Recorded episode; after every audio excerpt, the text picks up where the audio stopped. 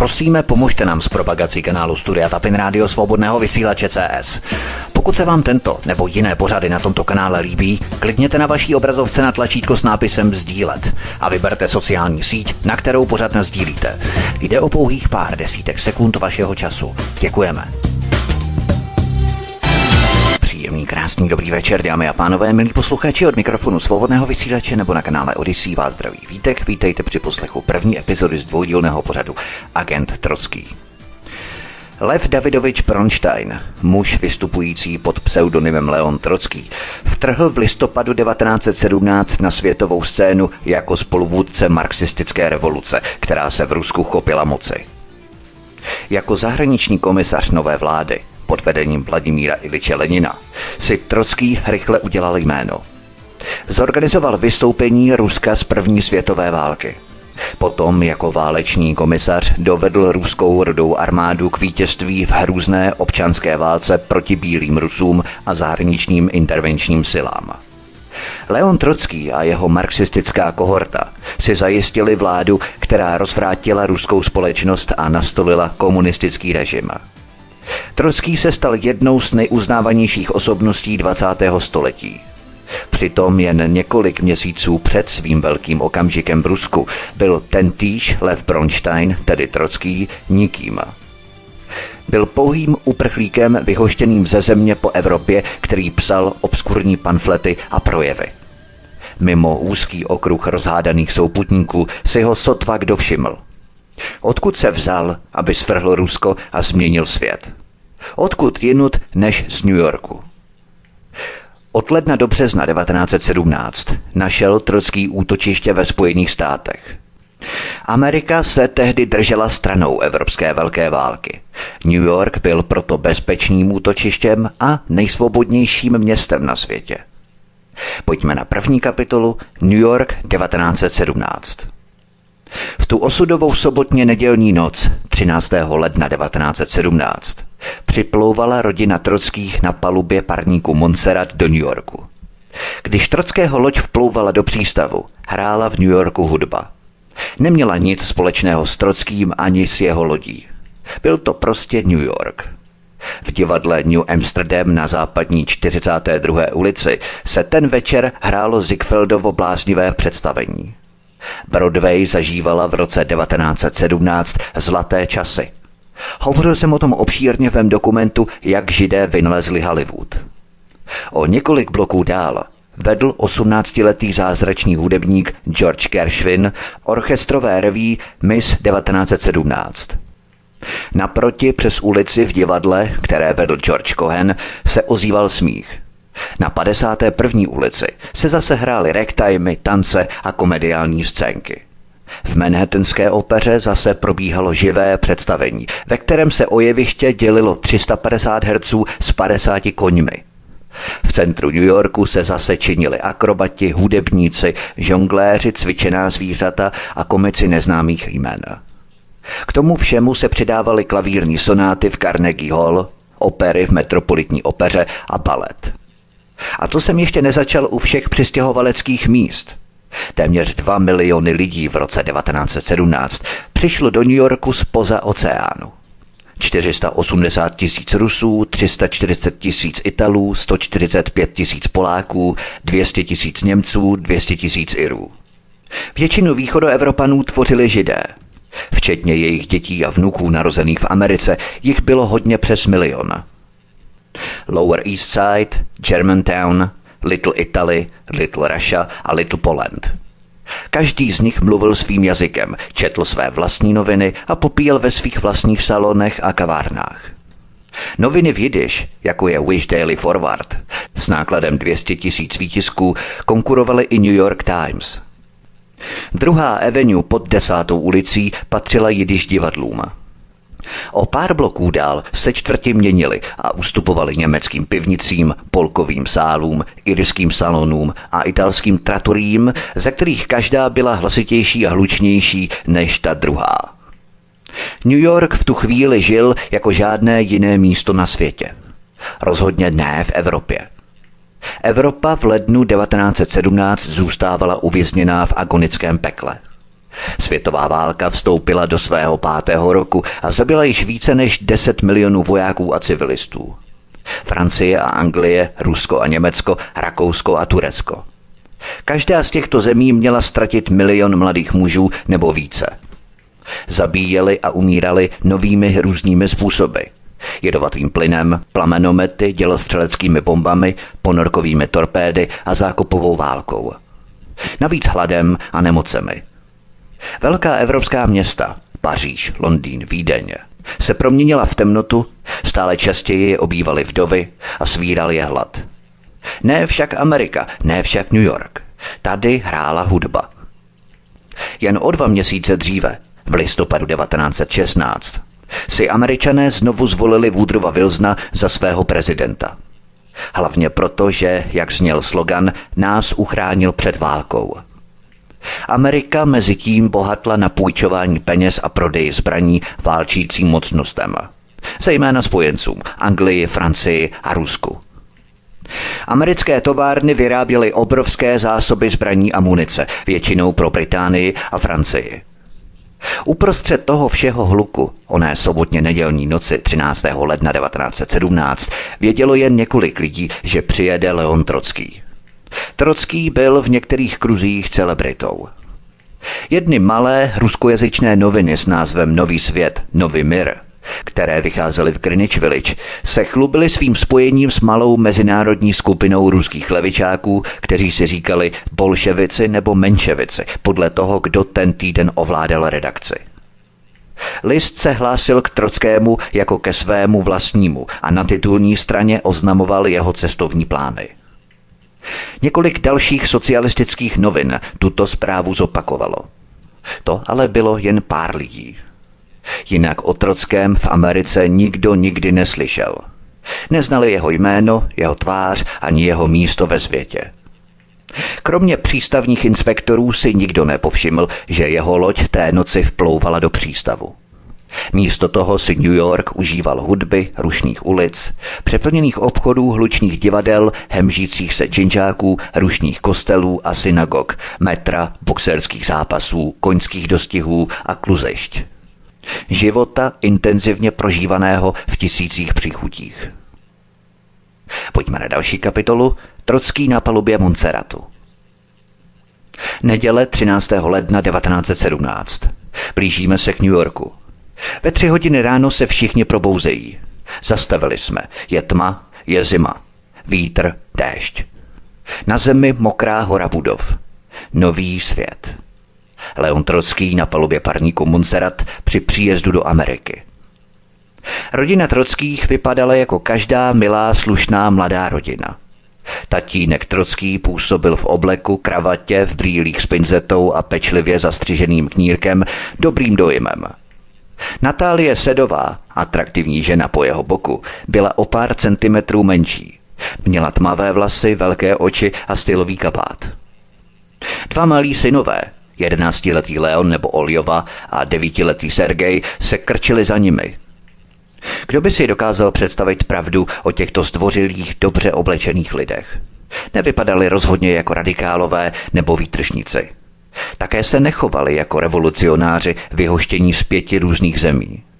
Při nástupu na loď Montserrat v Barceloně muselo všech tři sta čtyřicet cestujících uvést svá jména a původ pro oficiální seznam. Pro Trockého a jeho rodinu tato příležitost vyžadovala dobře nacvičené kreativní představení. Jehož cílem bylo vyhnout se otázkám. Na otázku, jak se jmenujete, odpověděl Sracký, nebo alespoň tak to zapsal lodní důstojník, pravděpodobně zmatený ruským přízvukem. Narodil se v Rusku poblíž malé vesnice jménem Janovska, kde jeho otec vlastnil statek.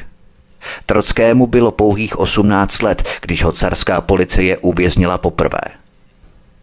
Z otcovy farmy rodina poslala Trockého na školní docházku do Oděsy u Černého moře. Tady si zamiloval podzemní politiku. Po studiích se přestěhoval do nedalekého města Nikolajev, kde pomáhal organizovat ilegální dělnické odbory. Policie nakonec tyto odbory rozbila a zatkla asi dvě stě členů a vůdců, včetně mladého Trockého, kterého odsoudila ke čtyřem letům vyhnanství na Sibiři. Po dvou letech se mu podařilo uprchnout. Pod falešným jménem se ukryl ve voze se senem, aby překročil hranice. Poté opustil zemi a připojil se k socialistickému hnutí v zahraničí. Znovu ho zatkli koncem roku devatenáct set pět. Tentokrát se Trockij, žijící ve Švýcarsku a už známý jako socialistický spisovatel, proplížil zpět do Ruska. Dozvěděl se totiž o masakru na Krvavou neděli v Petrohradě, při kterém carští vojáci postříleli téměř tisíc pokojných demonstrantů. Psal se pátého ledna devatenáct set pět. Tisícový dav pochodoval za bojovným ruským pravoslavným knězem, otcem Georgiem Gabonem, k Zimnímu paláci, aby požádal cara Mikuláše druhého. O ústavu. Desetitisíce úhledně oblečených rolníků nesli kříže, náboženské ikony a portréty samotného cara, kterého stále uctívali jako bohem ustanoveného vůdce. Bílý sníh, zářivé slunce, hodiny čekání a pak šok. Ozvaly se výstřely. Vojáci na koních zaútočili stasenými meči a začala padat těla. Všichni utíkali do bezpečí. Než bylo po všem, vojáci zabili odhadem pět set neozbrojených pokojných účastníků pochodu, včetně žen a dětí. To byla jiskra, která odstartovala rok stávek, protestů a požadavků na reformy. Incident vyvolal protesty po celém Rusku a Trockij se připojil k vznikajícímu povstání v Petrohradě. Nakonec vedl Petrohradský dělnický sovět, který se postavil proti režimu. Když policie toto povstání opět potlačila a jeho účastníky zatkla, využil Trockij veřejného skupinového procesu s padesáti dvěma vůdci k odsouzení vlády. Tím se stal národní osobností a zároveň si vysloužil druhé odsouzení a sibirský exil. Znovu se mu podařilo uprchnout. Urazil téměř tisíc kilometrů přes zamrzlou sibirskou pustinu, ukrytý v saních tažených soby. K těmto všem vězněním došlo už dávno předtím, v letech devatenáct set jedna a devatenáct set šest, tedy ještě předtím, než Trockij dozrál ve významného novináře. Jen v posledních dvou měsících byl zatčený v Paříži a uvězněný ve Španělsku. Nadále byl zatýkaný v Rusku, Francii a v Německu. Ale úředníkům na parníku Montserrat toho dne o ničem z toho neřekl ani slovo. Od posledního odjezdu z Ruska před deseti lety si Trockij vydělával na živobytí redigováním malých ruskojazyčných novin, vydáváním pamfletů a psaním o politice.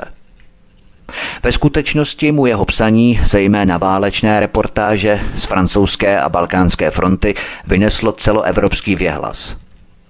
Natálie Sedová, atraktivní žena po jeho boku, ovšem jeho manželkou ve skutečnosti nebyla.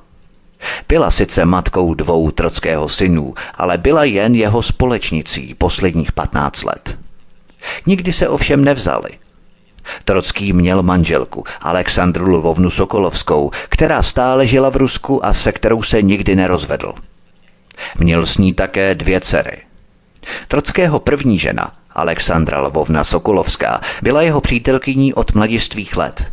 Byla marxistickou kolegyní, která s ním byla zatčená při potlačení odborů v Nikolajevu v roce osmnáct set devadesát osm.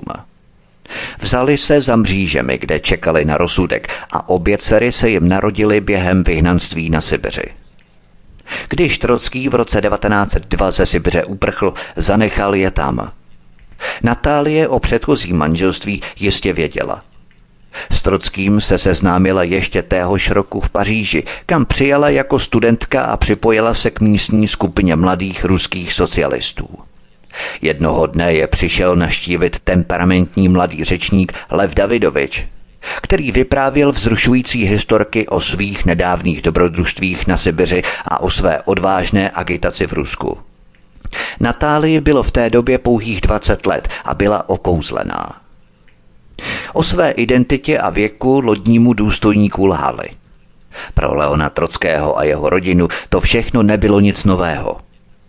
V průběhu let s Natálií často cestovali pod falešnou identitou nebo s padělanými doklady. Plížili se přes hranice, aby se vyhnuli policii. Ani sám Trockij se ve skutečnosti tak nejmenoval. Jeho skutečné příjmení Bronštejn bylo jméno, které nepoužíval už patnáct let. Jméno Trockij přijal v roce devatenáct set dva při svém prvním útěku ze Sibiře.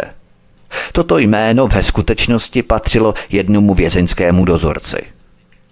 Teď, aby uspokojili americké celníky, se rodina Trockých tvářila jako každá milá normální rodinka. Žádné otázky, žádné problémy. Montserrat byla stará loď. Její motory poháněné uhlím táhly její čtyři tisíce tři sta sedmdesát sedm tun vážící kostru po vodě pomalu jako starou nákladní loď. Dosahovaly maximální rychlosti čtrnáct uzlů a obvykle mnohem méně. Přeplout oceán z Barcelony do New Yorku trvalo této lodi sedmnáct dní. Ten měsíc pustošili Atlantik velké bouře. Rozbouřené moře a mrazivý vichr způsobovaly, že se loď převracela a nakláněla. Cestující dostali mořskou nemoc, jídlo zůstávalo nedotčené. Cestující v podpalubí v kajutě trpěli nevolností a zatuchlým vzduchem, který způsoboval nesnesitelný zápach.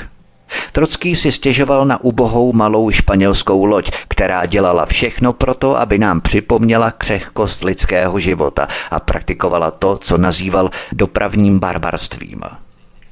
Aby toho nebylo málo, ve vodách u španělského pobřeží hlídkovaly německé ponorky. Během tří týdnů před vyplutím Montserratu potopili dvě americké obchodní lodě a jednu italskou. Je tedy snadné si představit velkou nervozitu pasažérů Montserratu. Normálně Montserrat přepravoval zhruba tisíc dvě stě pasažérů a osmdesát členů posádku, ale kvůli těmto válečným podmínkám se plavilo jenom čtyři sta lidí.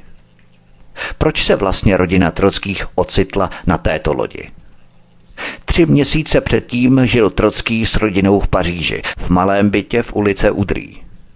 Bylo to hezké místo na levém břehu se stromy, trávou a malou fontánou.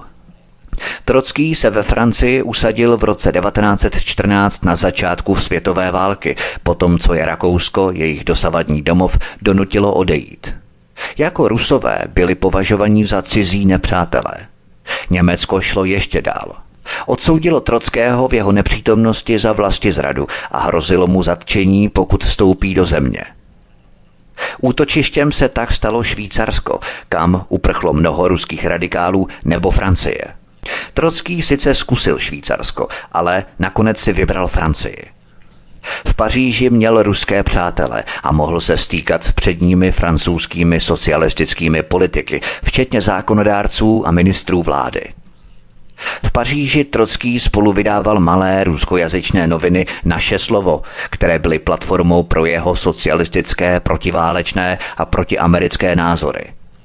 Od ledna devatenáct set patnáct do října devatenáct set šestnáct vydal dvě stě třináct čísel. Ovšem francouzská vojenská rozvědka začala Trockého sledovat a podezřívat ze špionáže. Přes všechno toto napětí nechávali francouzské úřady Trockého povětšinou na pokoji. Nechali ho užívat si kaváren, levicových přátel a cestování. V roce devatenáct set patnáct mu dokonce vydali pas, aby mohl Francii zcela opustit a odjet do Švýcarska. Tady se Trockij zúčastnil malé konference socialistů v letovisku Zimmerwald, která vrhla dlouhý stín na jeho budoucnost. Na této konferenci se odehrál poslední velký střet mezi Trockým a jeho tehdejším hlavním rivalem, vousáčem, který vedl ruskou revoluci, Vladimírem Iličem Uljanovem neboli Leninem.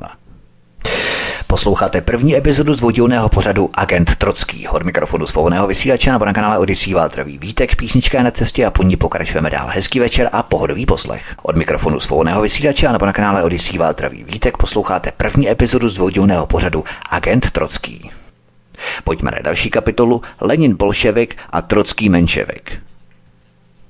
Dnes o století později si mnozí lidé většinou představují Lenina a Trockého společně jako nerozlučné spolutvůrce bolševické revoluce z roku devatenáct set sedmnáct.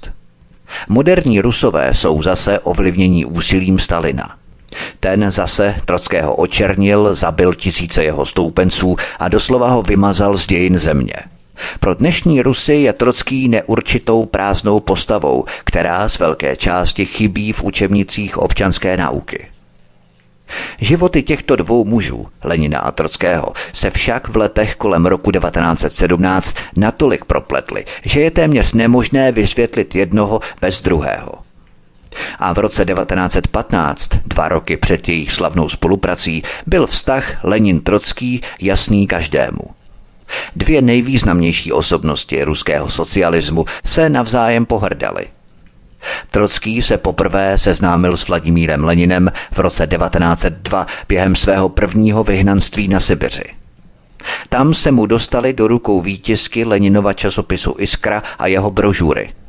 Lenin, o devět let starší než Trockij, se už prosadil jako vůdce vznikající ruské sociálně demokratické strany. Z Iskry vybudoval bulvární plátek i hnutí, které mělo stoupence po celé Evropě i Rusku. Lenin byl vystudovaný právník, veterán ruských věznic a sibiřského vyhnanství jako sám Trockij. Lenin jako teenager viděl, jak carská policie oběsila jeho staršího bratra Alexandra za to, že se připojil k protivládnímu spiknutí. Trockij se po svém útěku ze Sibiře v roce devatenáct set dva rozhodl, že se s tímto Leninem musí setkat a stát se jeho chráněncem. Jak se vypráví, Trockému trvalo několik týdnů, než tajně přejel Sibiř a Evropu a cestou se setkal s členy protinacistického podzemí. Nakonec dorazil do Londýna, kde Lenin zřídil své operace a trvalo mu až dlouho po půlnoci, než konečně našel Leninův byt na Holford Square deset poblíž King's Cross. Trockij nechal svého taxikáře u chodníku. Bez ohlášení vešel do činžovního domu, vyběhl po schodech nedbaje na pozdní hodinu a třikrát hlasitě zaklepal na dveře, což byl signál pro cizince. Když Leninova žena, Nadežda Krupská, vstala z postele, aby otevřela, našla rozcuchaného mladíka, který jí vzrušeně vyprávěl o své cestě. Vzbudila svého manžela, který v cizinci poznal mladého spisovatele, o kterém nedávno slyšel. Prohlásil: přijelo pero. Krupská popsala přátelství, které rozkvetlo mezi jejím manželem Leninem a geniálním společenským mladým cizincem Trockým. Když jsem je spolu nechala, šla jsem se podívat na drožkáře a připravit kávu. Když jsem se vrátila, našla jsem Vladimíra Iliče stále sedět na posteli v živém rozhovoru s Trockým na jakési poněkud abstraktní téma. Konec citace. Během několika následujících dní ho Lenin bral na dlouhé procházky Londýnem a ukazoval mu památky. Tohle je jejich Westminster nebo jejich britské muzeum, řekl Trockému. Mluvili o Rusku, o socialismu a o Leninových plánech pro časopis i hnutí Iskra. Lenin se rozhodl rozvíjet mladíkův talent. Zařadil Trockého do malé redakční rady Iskry navzdory námitkám některých starších členů. Posílal ho také na propagandistické mise do Evropy, kde sháněl finanční prostředky. Toto rodící se přátelství mezi starším Leninem a jeho chráněncem Trockým však trvalo jen několik měsíců. Rychle skončilo hned v následujícím roce devatenáct set tři. Tehdy mezi nimi došlo k roztržce, která byla součástí většího a zásadního rozkolu v Iskře a sociálně demokratickém hnutí. Trockij a Lenin se ocitli na opačných stranách slavného rozkolu mezi bolševiky a menševiky. Lenin chtěl socialismu v Rusku dosáhnout prostřednictvím strany úzké vybrané elity, to byli bolševici. Trockij naopak tvrdil, že socialismus může uspět pouze tehdy, bude-li podporovaný otevřeným, všeobjímajícím masovým hnutím dělníků. Tato skupina se stala známou jako menševici, tedy menšina, přestože tato menšina měla na své straně více lidí. Tu vedle Trockého reprezentoval také Julius Martov. Trockij v té době sdílel londýnský byt s Martovem a dalšími přáteli. Postavil se proti Leninovi. Trockij zesměšnil celou Leninovu koncepci diktatury proletariátu jako rovnající se diktatuře nad proletariátem. Považoval to za vrchol koncentrované moci s Leninem jako samozvaným diktátorem. Lenin a Trockij se od té doby nikdy nesmířili a jejich rivalita se stala trvalou. Zimmerwaldská konference z roku devatenáct set patnáct měla tuto propast překlenout a řešit novou krizi vzniklou světovou válkou. Mezi jejími účastníky byl celý zástup socialistických celebrit, bolševiků i menševiků, včetně mnoha osobností, které se měly stát vrcholními představiteli ruské komunistické vlády po roce devatenáct set sedmnáct. Trockij nakonec ve spolupráci s umírněnými delegáty utvořil kompromis. Manifest vyzývající k míru bez vítězství. Leninovi se zdál příliš slabý, ale když zjistil, že je v přesile, přesto pro něj hlasoval. Po Zimmerwaldu se Lenin vrátil do svého válečného útočiště ve Švýcarsku, aby jako všichni ostatní vyčkal. Mezitím Trockij v Paříži ve Francii prožíval horké chvíle v polovině roku devatenáct set šestnáct. Francouzský ministr vnitra nakonec vydal příkaz k vyhoštění Trockého. třicátého října devatenáct set šestnáct si mě pozval pařížský prefekt. Upozornil mě, že čas mé milosti už dávno vypršel a navrhl mi, abych odjel do Španělska, svěřil se Trockij v dopise příteli. Odmítl jsem. Co nám tedy zbývá? Zeptal se policejní prefekt. Vyvezte mě svým vlastním způsobem, řekl mu Trockij, čímž myslel na prefektův účet. V té noci odvedli Trockého francouzští detektivové v civilu ke španělským hranicím. Ve Španělsku to ovšem nebylo o nic lepší. Trockij neuměl španělsky a země mu připadala, jak sám říkal, líná, provinční a skorumpovaná. Španělská policie ho na základě tipu od Francouzů brzy zatkla. Nejprve ho uvěznili v Madridu a potom v Cádizu. Tam mu pohrozili, že ho deportují na Kubu, kde Trockij neměl žádné přátelé a kde mu pravděpodobně nemohli ublížit. Dobrovolně neodejdu, řekl Trockij úředníkům. Pak budeme nuceni umístit vás do podpalubí lodi, opáčili úředníci. Trockij tehdy prosil, aby mohl zůstat v Evropě. Posílal panické výzvy španělským politikům a socialistickým přátelům po celé Evropě. Švýcarsko, Velká Británie a Itálie jeho žádost o útočiště nebo průjezd zamítly. Veškerou mou korespondenci o cestě do Švýcarska zabavily francouzské úřady, stěžoval si. Natálie, která seděla v Paříži, prosila o pomoc při osvobození svého manžela. Když byl Trockij za mřížemi, bylo na ní samotné, aby sehnala peníze, postarala se o chlapce, vzala je ze školy, zaplatila účty a úplatky, vypátrala politické přátelé, vyjednávala s paroplavebními společnostmi a zbalila jejich pařížský dům. Španělsko nakonec poslalo Trockého nikoliv na Kubu, ale do Ameriky. Ať už se to stalo jakoliv, Trockij se s myšlenkou na Ameriku rychle smířil. Znal se s lidmi z New Yorku. Právě v Americe se už shromáždilo mnoho ruských socialistických přátel.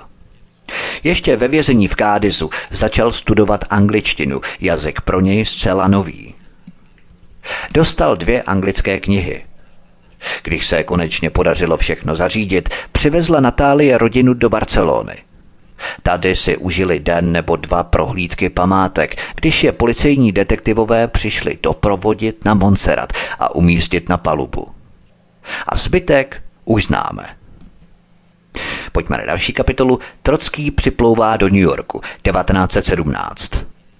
Vladimír Ilič Lenin, který pobýval ve švýcarském Bernu se svou ženou Krupskou a pevně řídil svou bolševickou síť, sledoval svého rivala Trockého. Prostřednictvím dopisů od přátel z celé Evropy sledoval poslední Trockého vyhoštění z Francie a Španělska a nakonec i do Ameriky. Pro Lenina to byly těžké dny. Nedostávalo se mu peněz a ocitl se v izolaci ve Švýcarsku. Většina jeho bolševických stoupenců byla rozptýlená v zahraničí.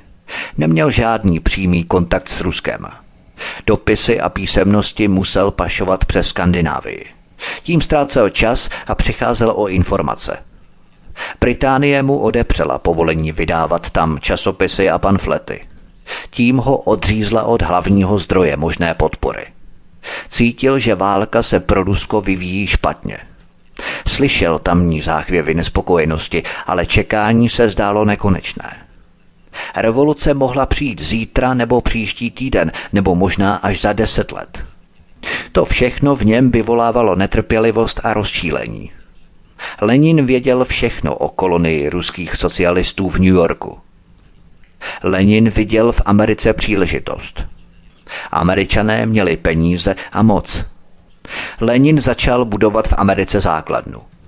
Vyslal svého vyslance, skandinávskou soudružku jménem Alexandra Kolontajová, s instrukcemi, aby kontaktovala americké vůdce, sháněla peníze, prodávala jim své bolševické myšlenky a nechal vydat své traktáty v angličtině, pokud možno zdarma. Kromě toho se jeden muž z jeho bolševického okruhu, talentovaný mladý intelektuál jménem Nikolaj Bucharin, nedávno usadil v New Yorku potom, co byl vyhoštěný z Norska. Lenin neměl v úmyslu nechat Trockého zasahovat do svých plánů v Americe. Kolontajová a Bucharin ho budou informovat. Mezitím v noci, kdy Montserrat konečně doplul na druhou stranu oceánu, do newyorského přístavu padal sníh. Mezi cestujícími vzrostlo zrušení, když ve tři hodiny ráno přestaly pulzovat motory a posádka jim řekla, aby se připravili na příjezd. Konečně po sedmnácti dnech mohli všichni vystoupit z té stísněné, pomalé a nepohodlné malé lodi. Trockij a jeho rodina nikdy nemuseli vkročit na Ellis Island, obrovské newyorské centrum pro imigranty. Pro cestující první třídy přišli imigrační inspektoři na loď a prohlédli si je v soukromí v jejich kajutách. Loď čekala až do nedělního rána, čtrnáctého ledna, aby vyložila své pasažéry na molu osm na dolním konci ostrova Manhattan. Přistání transatlantického párníku v těch dnech vždycky přitahovalo pozdvižení a na Montserratu tomu nebylo jinak. Lidé se přicházeli dívat a mávat na loď, dokonce i v tak mrazivém nedělním ránu, jako bylo toto. Kolik jich přišlo speciálně kvůli velkému socialistovi Trockému? Zřejmě docela dost. Jeho přátelé v New Yorku měli napilno. Nejméně čtyři noviny vyslali toho rána na přistání Montserratu reportéry, kteří hledali celebrity nebo politiky, se kterými by udělali rozhovor, jakýkoliv střípek drbů nebo zprávy. Trockij se jim snadno hodil. Když se k němu přiblížili tři anglicky mluvící novináři, spatřil Trockij, jak se po jeho boku náhle objevil muž, který mu chtěl pomoci. Jmenoval se Arthur Konkors, vedoucí pracovník hebrejské společnosti pro pomoc uprchlíkům a imigrantům. Byla to známá charitativní organizace, která pomáhala židovským uprchlíkům prchajícím z východní Evropy. Konkors se ve svém oboru vyznal. Přišel připravený s tím, čemu dnes lidé zběhlí v tisku říkají talking points, v překladu něco jako téma nebo předmět hovoru. Tato talking points mají příběhu dodat ten správný náboj, tu správnou šťávu. Výsledkem bylo, že všechny anglické noviny dostaly stejnou větu, vyhnán ze čtyř zemí, která byla uvedená v titulku New York Times. Jeho článek, který vyšel následujícího rána, líčil nebohého Trockého jako vyhoštěného z Evropy jen za to, že kázal mír. Psalo se také o carské šikaně Trockého v ruských věznicích a tak dál. New York Times i Herald Tribune zdůrazňovali Trockého identitu židovského spisovatele, který vydával židovské časopisy v Rusku a ve Francii. V New Yorku tehdy žilo půl druhého milionu židů, kteří si kupovali noviny.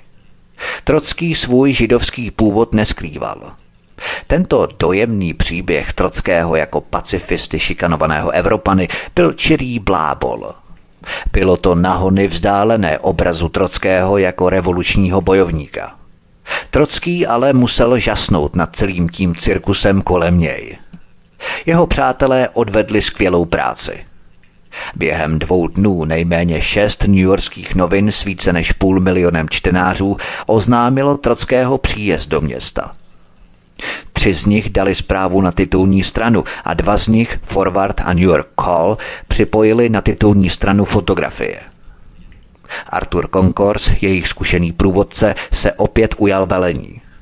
Vyžádal si jejich zavazadla a vzal auto, aby je odvezl do města. Bylo nedělní ráno.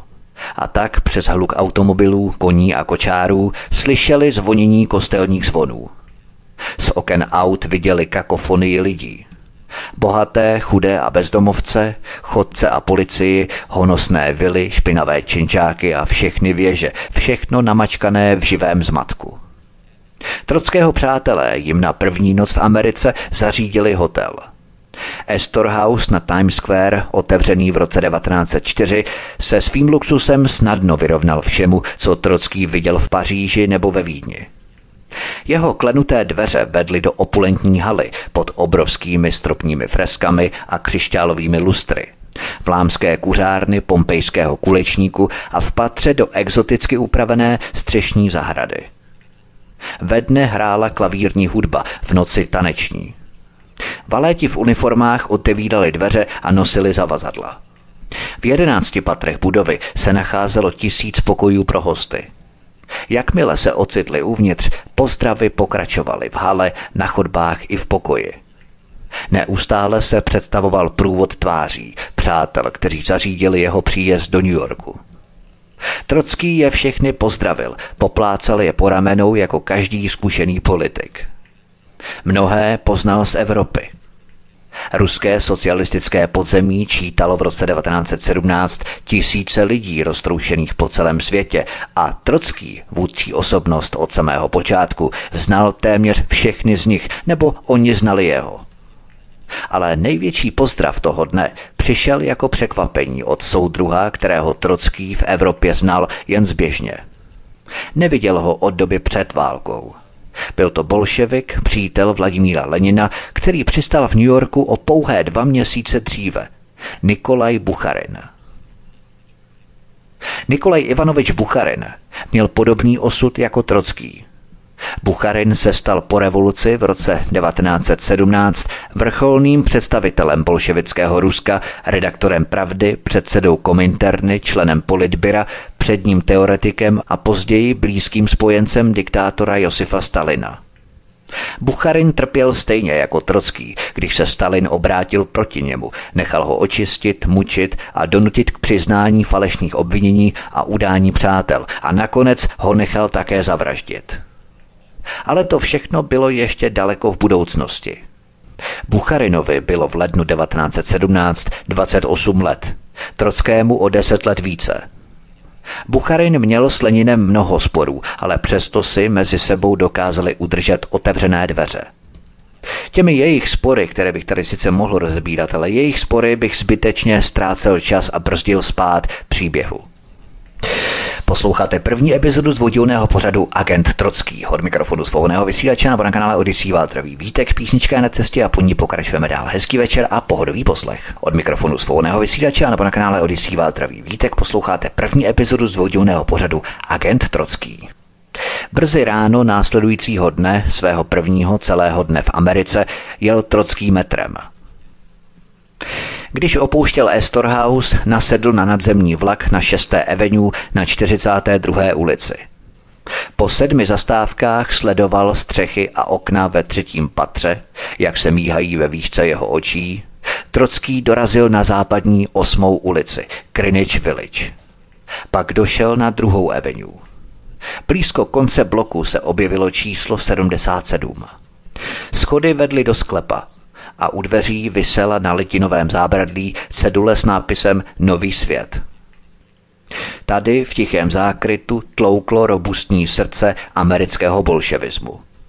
Sem toho rána přišel Trockij.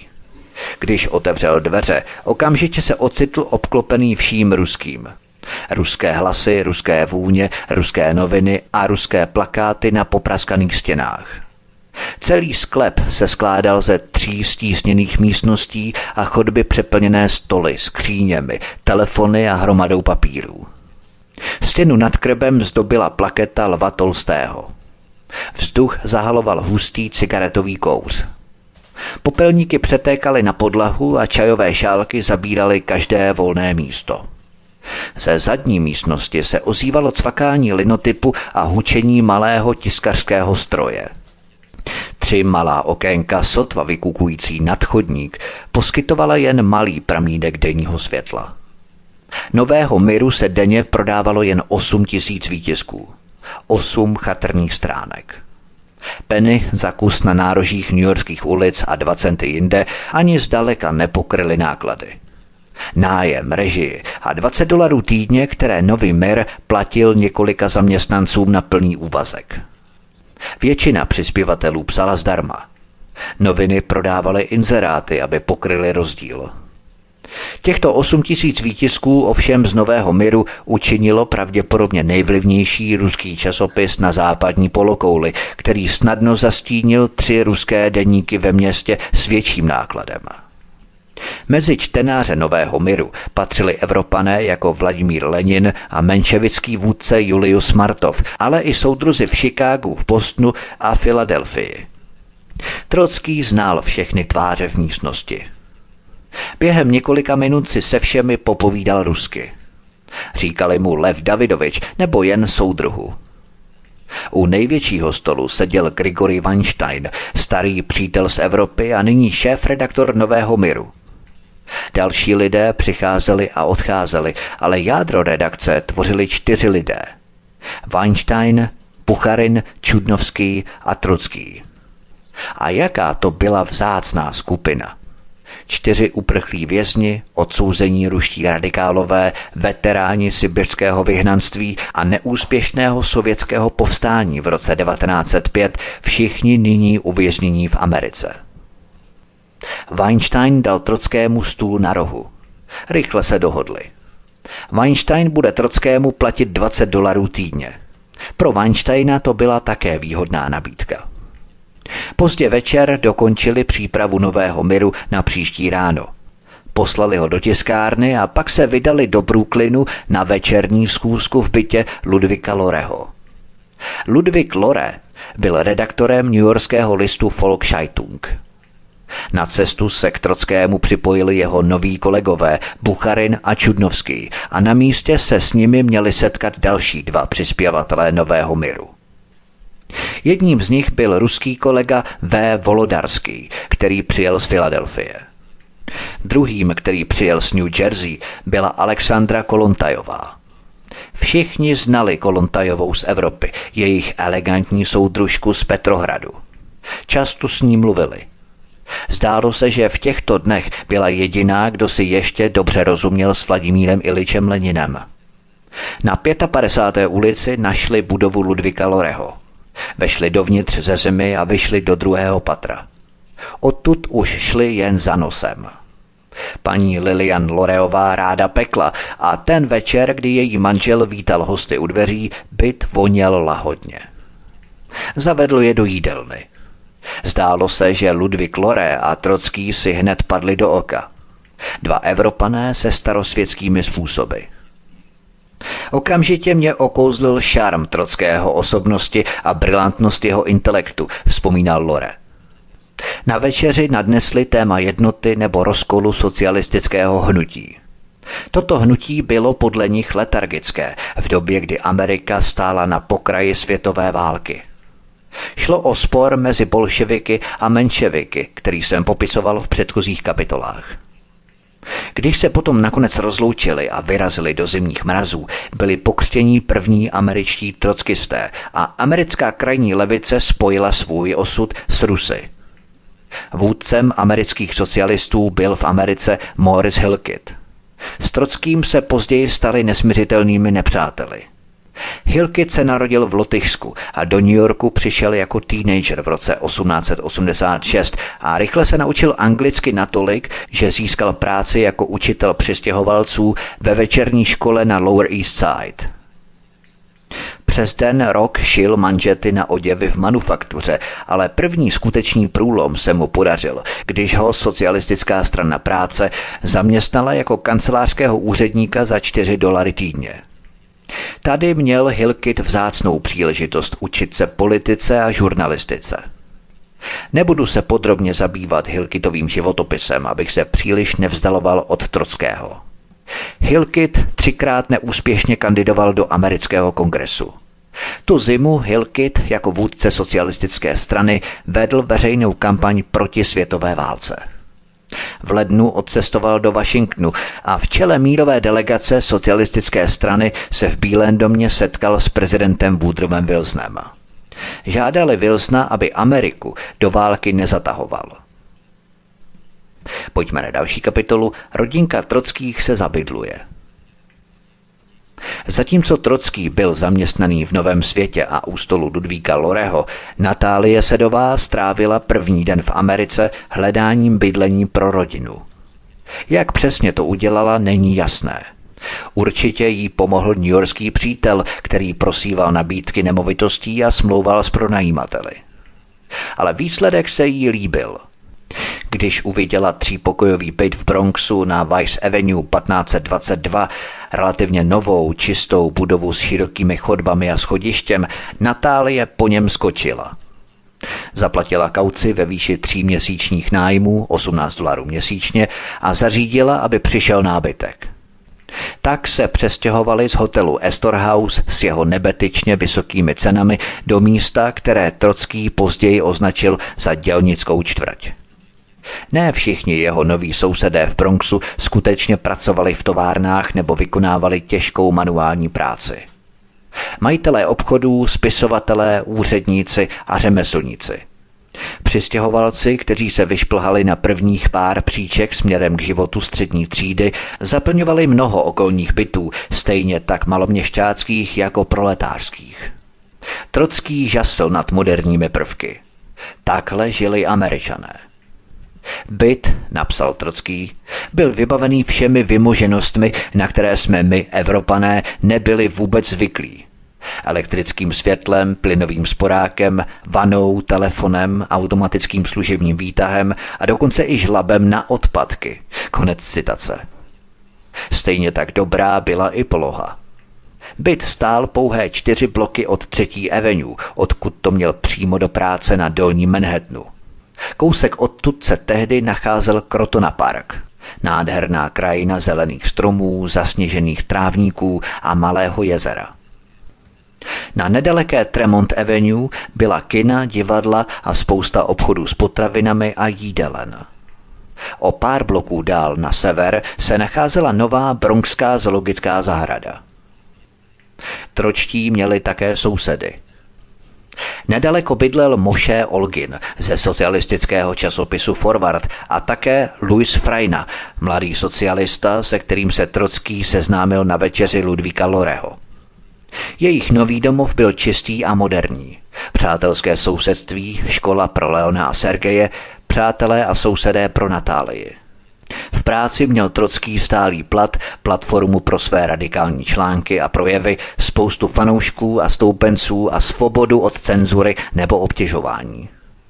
Prvních pár dní v Bronxu Natálie upadla do příjemné rutiny. Když Trockij odešel pracovat do kanceláře, zapsala Leona a Sergeje do veřejné základní školy v Bronxu, aby se naučili anglicky a našli si přátelé.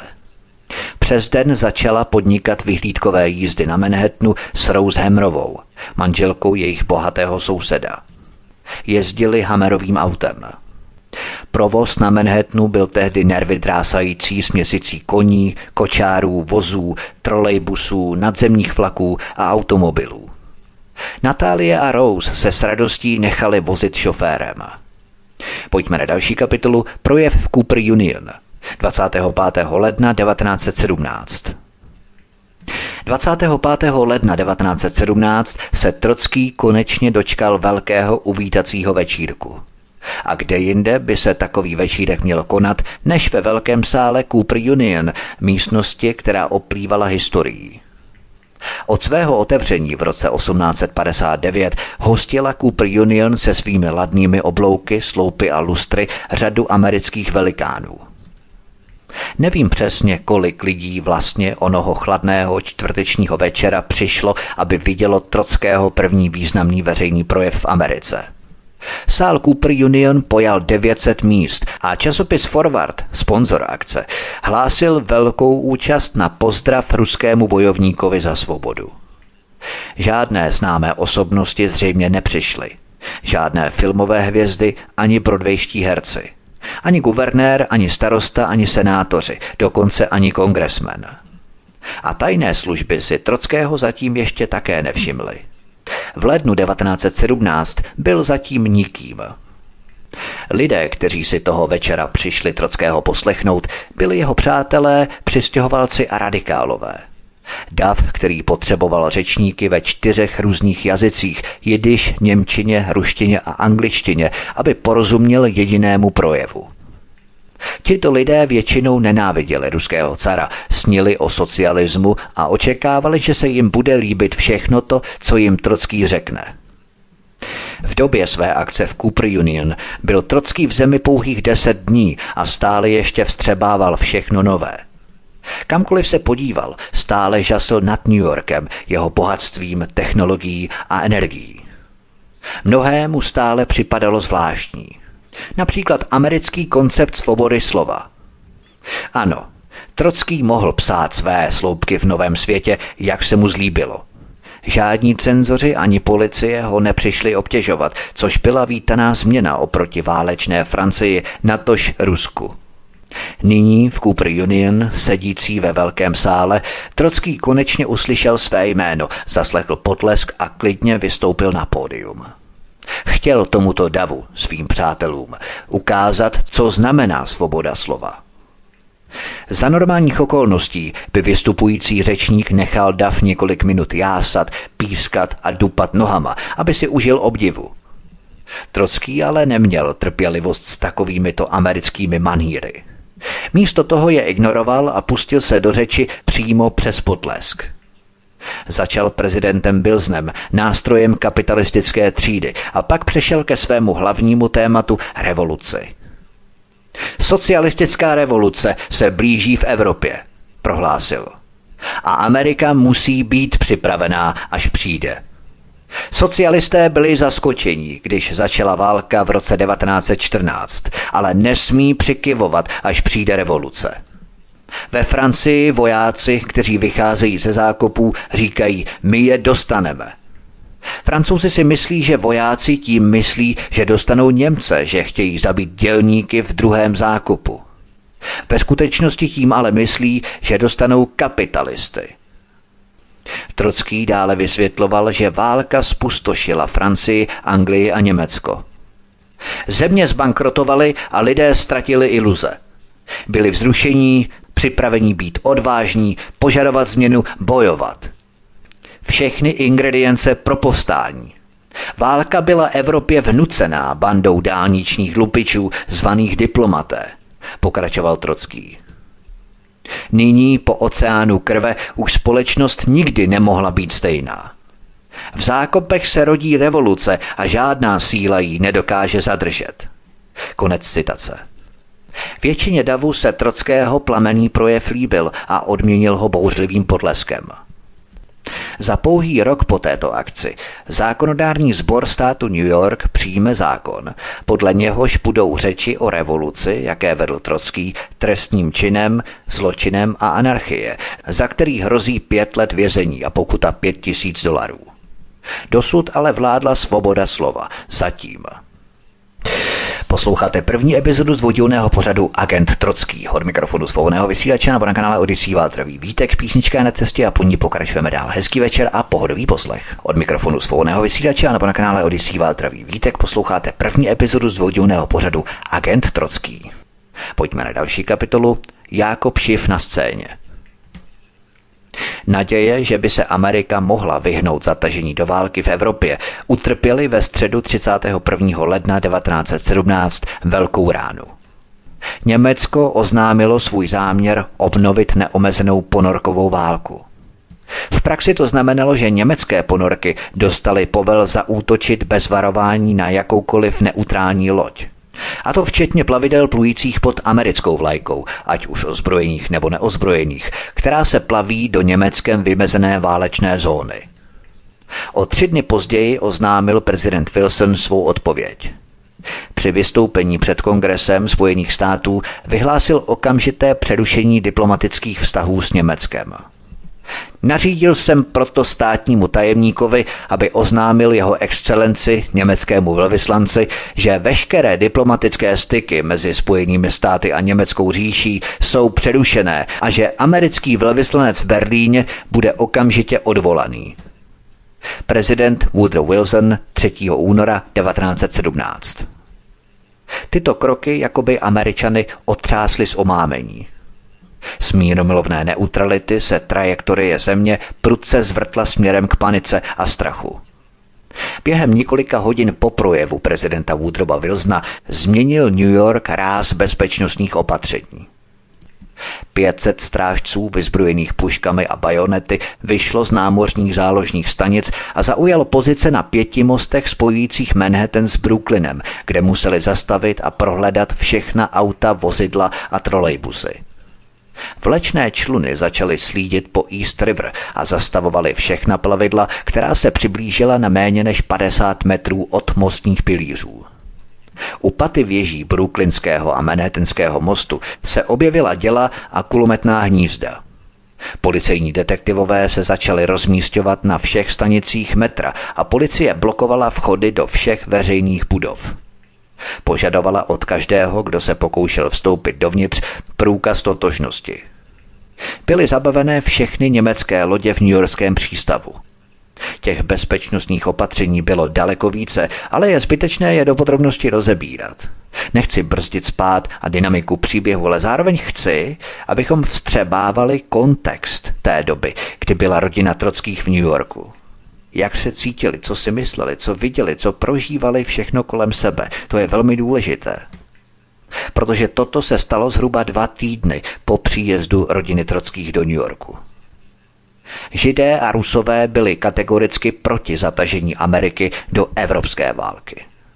Viděli v tom pomoc carovi, kterého Židé a Rusové nenáviděli. Prakticky každý z půl druhého milionu Židů a ruských imigrantů v New Yorku poznal carské pronásledování. Židé a Rusové nenáviděli cara a proto nechtěli, aby mu Amerika pomáhala vstupem do evropské války. Popisoval to velmi srozumitelně Benjamin Friedman, jehož projev jsem přeložil v mém dvoudílném pořadu Druhá světová válka. Velká Británie a Francie totiž potřebovaly v roce devatenáct set sedmnáct Rusko jako spojence. Prohrávali totiž s německou mohutnou armádou. Ruský car ale vytvořil v Evropě druhou frontu, která rozdrolila německou armádu. Tím Británie a Francie získávaly chatrnou kombinovanou převahu nad Německem. To všechno díky ruskému carovi. A kdyby Amerika přece jen vstoupila do války po boku Francie a Británie, což už mimochodem víme, že zařídili mezinárodní Židé, bojovala by fakticky po boku ruského cara. Amerika by pomáhala carovi a to Židé a Rusové v Americe nemohli strpět, protože cara nenáviděli.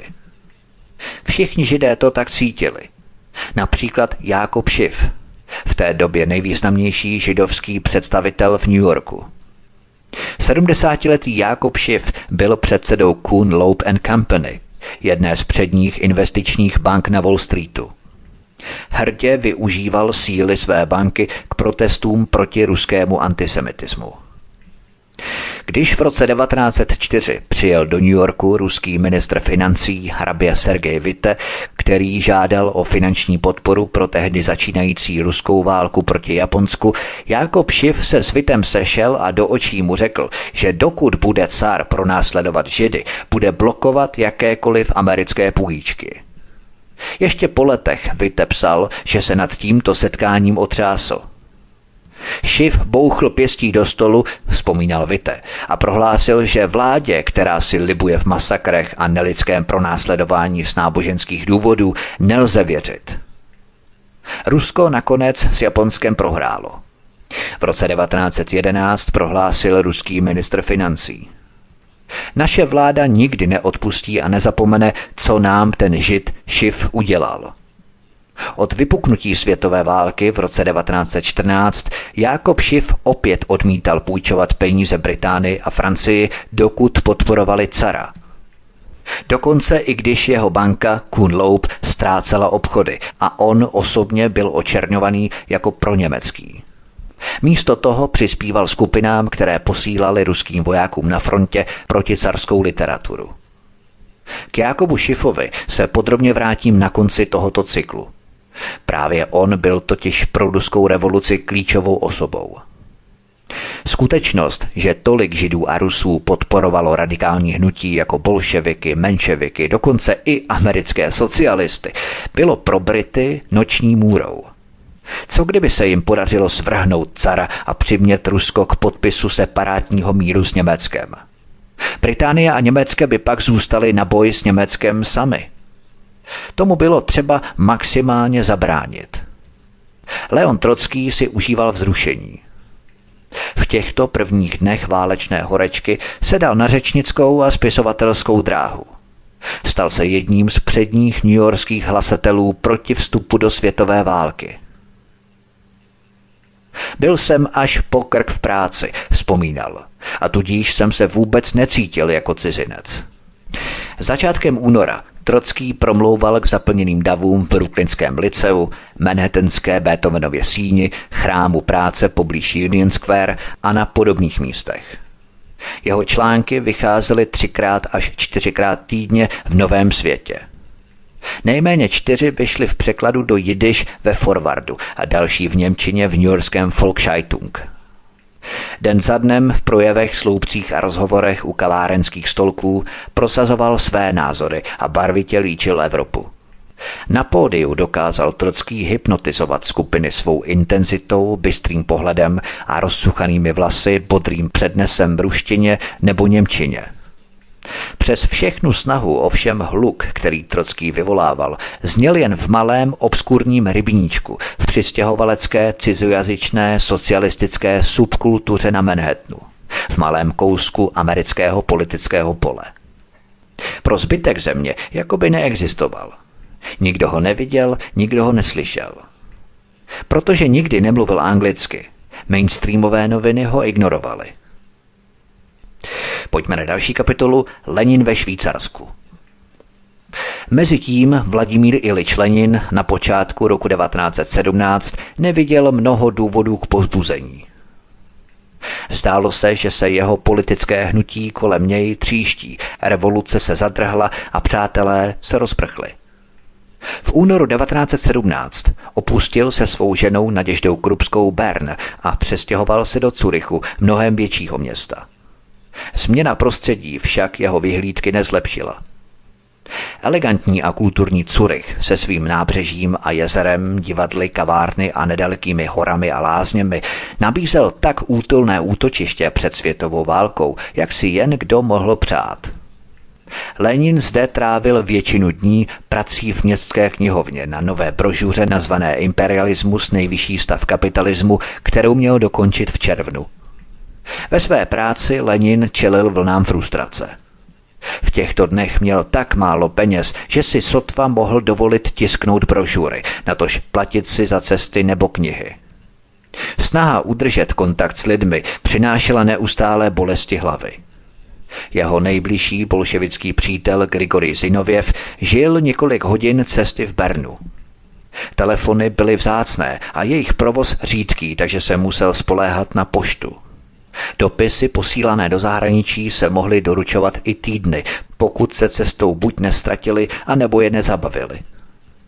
Zprávy pašované do Ruska nebo z Ruska trvaly déle a s ještě větším rizikem.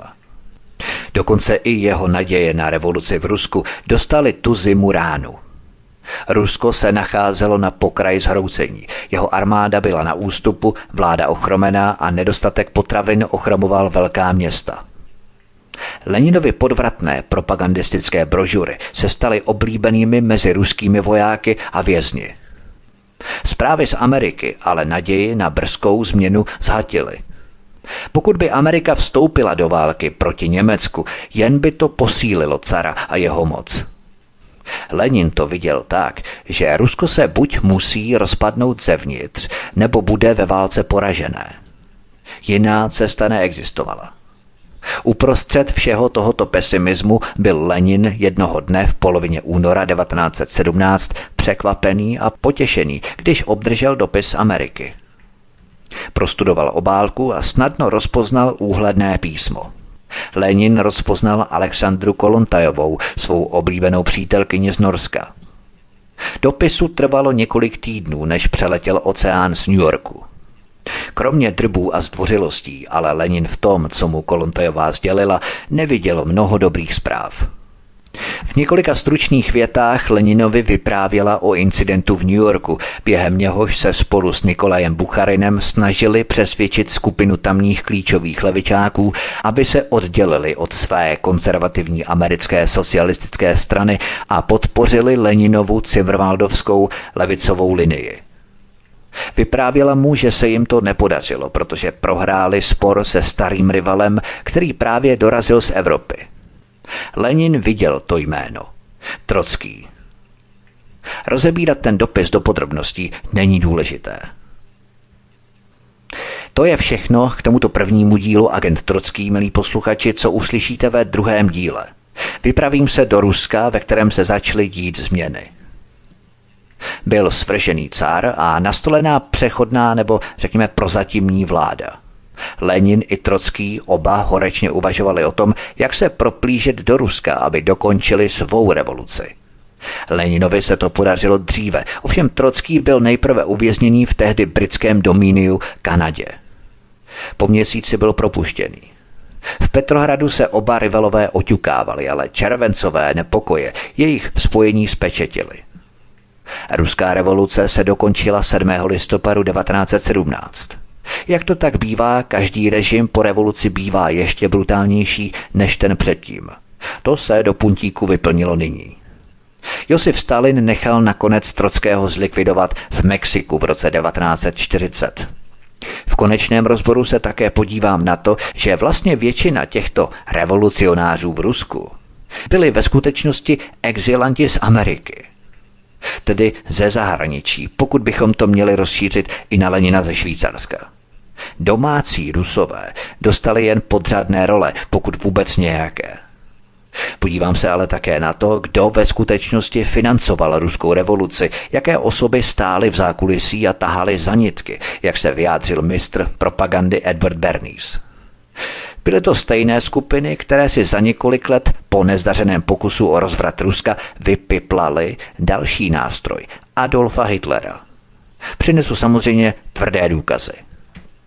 To by bylo všechno, milí posluchači, pro tento první díl života agenta Leona Trockijho s jeho rodinou. Já věřím, že se vám to líbilo, já jsem se to snažil trošku i udělat jako příběh, abychom nasáli ty reálie v rámci Spojených států amerických, které v té době byly. Abychom se tak trošku přenesli do minulosti a vytvořili si ten návazný politický kontext, co znamená, že jsme do toho zapracovali takové různé věci, které nejsou zase tak až důležité, ale tvoří docela zajímavý kontext právě toho, jak rodina Trockých žila, jak cestovala, co si lidé mysleli, co viděli, co probíhalo v té době. Prostě, aby to bylo trošku takové příběhovité, lehce omáček a tak dále. Ale já věřím, že tento koktejl je tak akorát, aby v tom vynikly i ty zásadní informace, ale abychom si také trošku zarelaxovali u toho a poslouchali ten příběh jako určitý toky dějin nebo plynutí dějin. A příští díl samozřejmě bude také lehce analytický, ale samozřejmě také tam budou lehce omáčky v rámci toho příběhu, co lidé prožívali a co se v té době odehrávalo, jak vlastně vůbec žili lidé, jaké měli bydlení, kam chodili třeba na jídlo, jo, co cítili a tak dále. To je právě úžasné opravdu umět se přenést do té doby a nějakým způsobem nasát, jak jsem říkal, tu atmosféru, to klima společnosti, které panovalo v tom roce devatenáct set sedmnáct. Já věřím, že se mi to částečně podařilo, i když samozřejmě, pokud bych to opravdu chtěl pokrýt v tom širokém kontextu, tak by to bylo určitě velmi rozsáhlé a dlouhé, ale tam mám opravdu čas a navíc by zanikly ty zásadní podrobnosti, že ten koktejl musím namíchat tak, aby to bylo tak akorát. Jedna část, jedna složka i druhá složka, ta příběhová i analytická. Takže to by bylo všechno, milí posluchači, já se na vás budu těšit při poslechu druhého dílu Agenta Trockého. Také budu rád, když mě zanecháte nějaké komentáře, vaše názory, co si o tom všem myslíte, třeba to je velmi důležité, můžeme takto i diskutovat s ostatními lidmi, debatovat na kanále Odyssey přímo pod tímto pořadem. Budu také rád, když budete sdílet tento pořad na sociálních médiích. Já ani nevím, jaká všechna ta sociální média vůbec jsou, ale vy to určitě víte lépe než já. Budu také rád, když se připojíte k tomuto kanálu stisknutím na tlačítko odebírat, to je velmi důležité, tlačítko odebírat a také zvoneček, zapnout notifikace, abyste se připojili k tomu kanálu a nezmeškali jste tak nejen druhý díl Agenta Trockého, ale i další pořady, které pro vás chystám. Tento zbytek roku i roky další. Od mikrofonu svobodného vysílače Studia Tapin Radio nebo na kanále Odyssey vás zdraví Vítek, přeju vám krásný zbytek dne a příště u druhého dílu Agenta Trockého se s vámi opět těším na slyšenou. Prosíme, pomožte nám s propagací kanálu Studia Tapin Radio svobodného vysílače C S.